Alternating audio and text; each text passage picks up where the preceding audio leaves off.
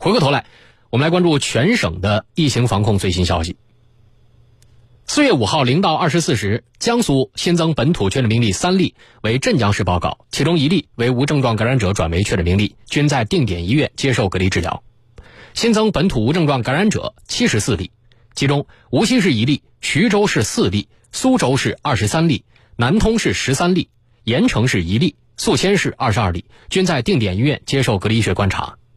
新增境外输入无症状感染者两例，新增出院病例四例，均为本土。解除隔离医学观察的无症状感染者二十八例，均为本土。目前在定点医院接受隔离治疗的确诊病例有六十九例，其中本土六十八例，境外输入一例。接受隔离医学观察的无症状感染者五百六十例，其中本土五百四十一例，境外输入十九例。根据省卫健委四月六号的发布，四月五号零时到二十四时，南京。无新增新冠肺炎本土确诊病例，无新增新冠肺炎本土无症状感染者。南京已经连续两天没有新增感染者，治愈出院的本土确诊病例一例，解除隔离医学观察的本土无症状感染者九例。就在昨天晚上，南京市民收到了一个期盼已久的好消息呀！从二零二二年四月六号开始，也就是今天啊，南京市的四个中风险地区调整为低风险地区，至此南京全域。均为低风险地区，那么低风险是不是意味着防控措施的执行可以稍许放松了？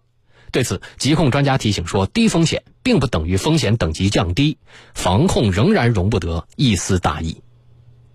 实现全域低风险是一线抗疫人员和所有南京市民共同努力的结果。南京市疾控中心专家强调，本轮疫情中的奥密克戎变异株传染性强、传播快、隐匿性高，其发展很难预测。特别是近期周边地区疫情点多面广频发，疫情防控形势依然严峻，南京外防输入、内防反弹面临巨大压力。南京市疾控中心急性传染病防治科副主任医师丁松宁表示，这个时候如果一看到低风险就放放松防控，让社会面流动在短期内全面加速，病毒传播风险还有可能重新上升，甚至引起疫情的反复。实现全域低风险和区域解封后，广大市民也要尽量减少流动。做好个人防护，支持配合防控大局，严格落实各项防控措施，继续坚持少聚集、戴口罩、勤洗手，保持一米社交距离，在公共场所主动出示健康码测量体温，及早做好全程接种新冠病毒疫苗。符合条件的市民及时接种第三剂加强针或续贯加强免疫接种，特别是老年人群体要按照防疫规范做好疫苗接种。本轮疫情以来，南京根据阳性感染者的区域分布、活动轨迹、热力图以及区域人口密度等因素，在南京各区进行了多轮规模性核酸检测。鉴于奥密克戎毒株的特点，继续开展核酸检测的意义是非常大的。为捍卫来之不易的成果，将遗漏减少到最低，力争跑在病毒前面，做到科学精准、动态清零。南京还将分区域进行规模性核酸检测，根据疫情形势动态调整防控措施。请市民朋友理解并配合。在疫情背景之下，各位特别关心，尤其是家长朋友啊，特别关心中小学什么时候能返校复学。啊，这两天我省多地陆续通知返校复课，学校为学生返校做了哪些准备？具体情况马上连线江苏台记者沈阳。沈阳你好。哎，马林你好。嗯，今天有哪些学校复课呢？包括他们做了什么样相关的准备呢？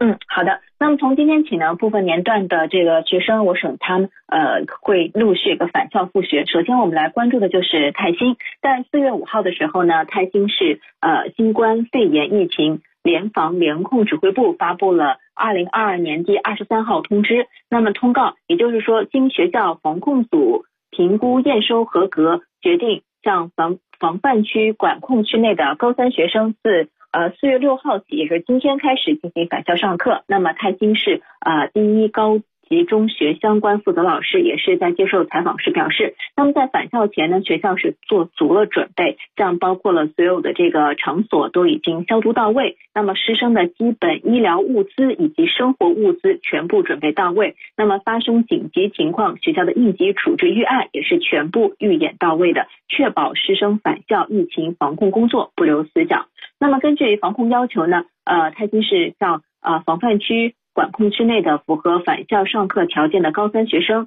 持四十八小时核酸阴性报告就可以入学校了。那么师生在校期间要全程佩戴口罩。那么学校早晚午对师生也会进行这个体温的测量，那么全面的来确保师生包括员工的一个健康的安全。同时呢，为了避免师生和员工有一个密集的这种接触，那么像学校食堂也不会呃暂时不安排堂食，那么住宿生也会进行错峰就餐。走读生呢是进行闭环出行，那么泰兴市教育局也是表示，将和相关部门一起定期督查指导学校疫情防控的相关工作，确保每一项工作都能落实到实处。那么目前呢，像包括呃防范区、管控区内的其他年级的学生，包括风控区内的学生，集中医学观察学生呢，暂时是呃不能入校的，仍然进行线上教学。那么同样呢，就在六号和七号呢，常州部分年级也会进行一个返校复学。比如说像在今天下午，溧阳市属呃地内的学校符合条件的初一、初二和高一、高二学生员工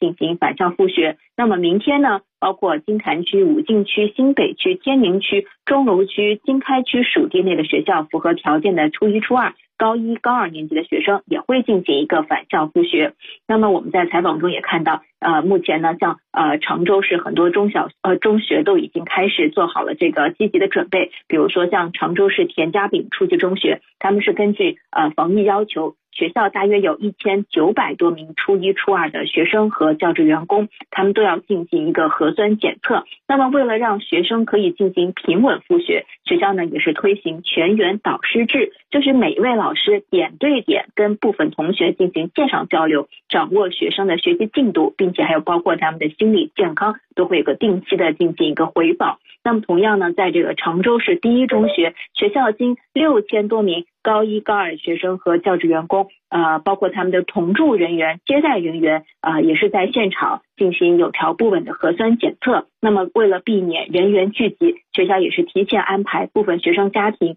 进行这个核酸检测的采样。那么，校方表示，返校复学后呢，将为学生们做好课程衔接，也会把教学进度适当放慢、放慢一点，难度降低一点点，让学生更好的进行过渡。嗯，阿离。嗯，那按照计划，明天还有哪些地方会准备复课呢？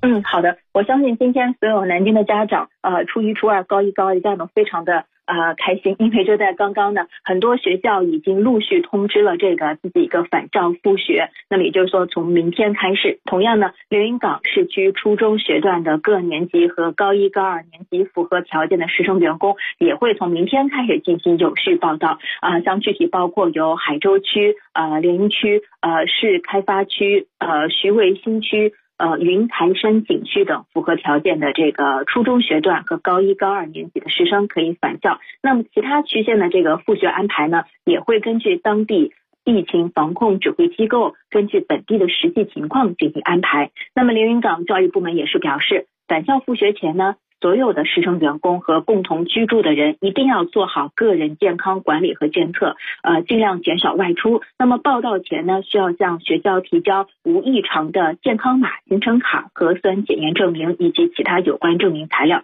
并且在报到当天一定要提交这个健康信息申报卡。那么各个学校复校后呢，也要根据学生的需求，错时错峰统筹做好课后服务安排。那么复学后课后服务安排，首先是针对学生居家学习期间的重点知识、疑难问题进行一个复习和巩固。那么对因为疫情呃暂时没有办法返校的学生，一定要组织线上教学，成立。线上学习小组安排老师为这部分学生提供专门的线上课程和一对一的答疑指导，努力满足每一位学生的需求。那么，此外呢，师生员工和同住人员要做好健康管理，每日的健康监测。啊，也要做好。如果说出现像发热、咳嗽、咽喉疼痛等症状，必须立刻到有发热门诊的医疗机构就医，并且向学校和社区报告，并且依照属地管理的原则啊，做好相关的这个疫情的措施。那么，此外呢，还要减少人员的流动和外出。呃，确就是如果确定就是要有外出，必须得向学校进行一个请假报备。并且呢，也要主动配合学校和社区做好疫情防控的一个行程的摸排。那么，其他的这个。呃相关的一些情况，包括其他地区、其他年段的复学情况呢，我们也会持续来关注，为大家呃发布相关的信息。好的，马丽。嗯，好的，感谢沈阳。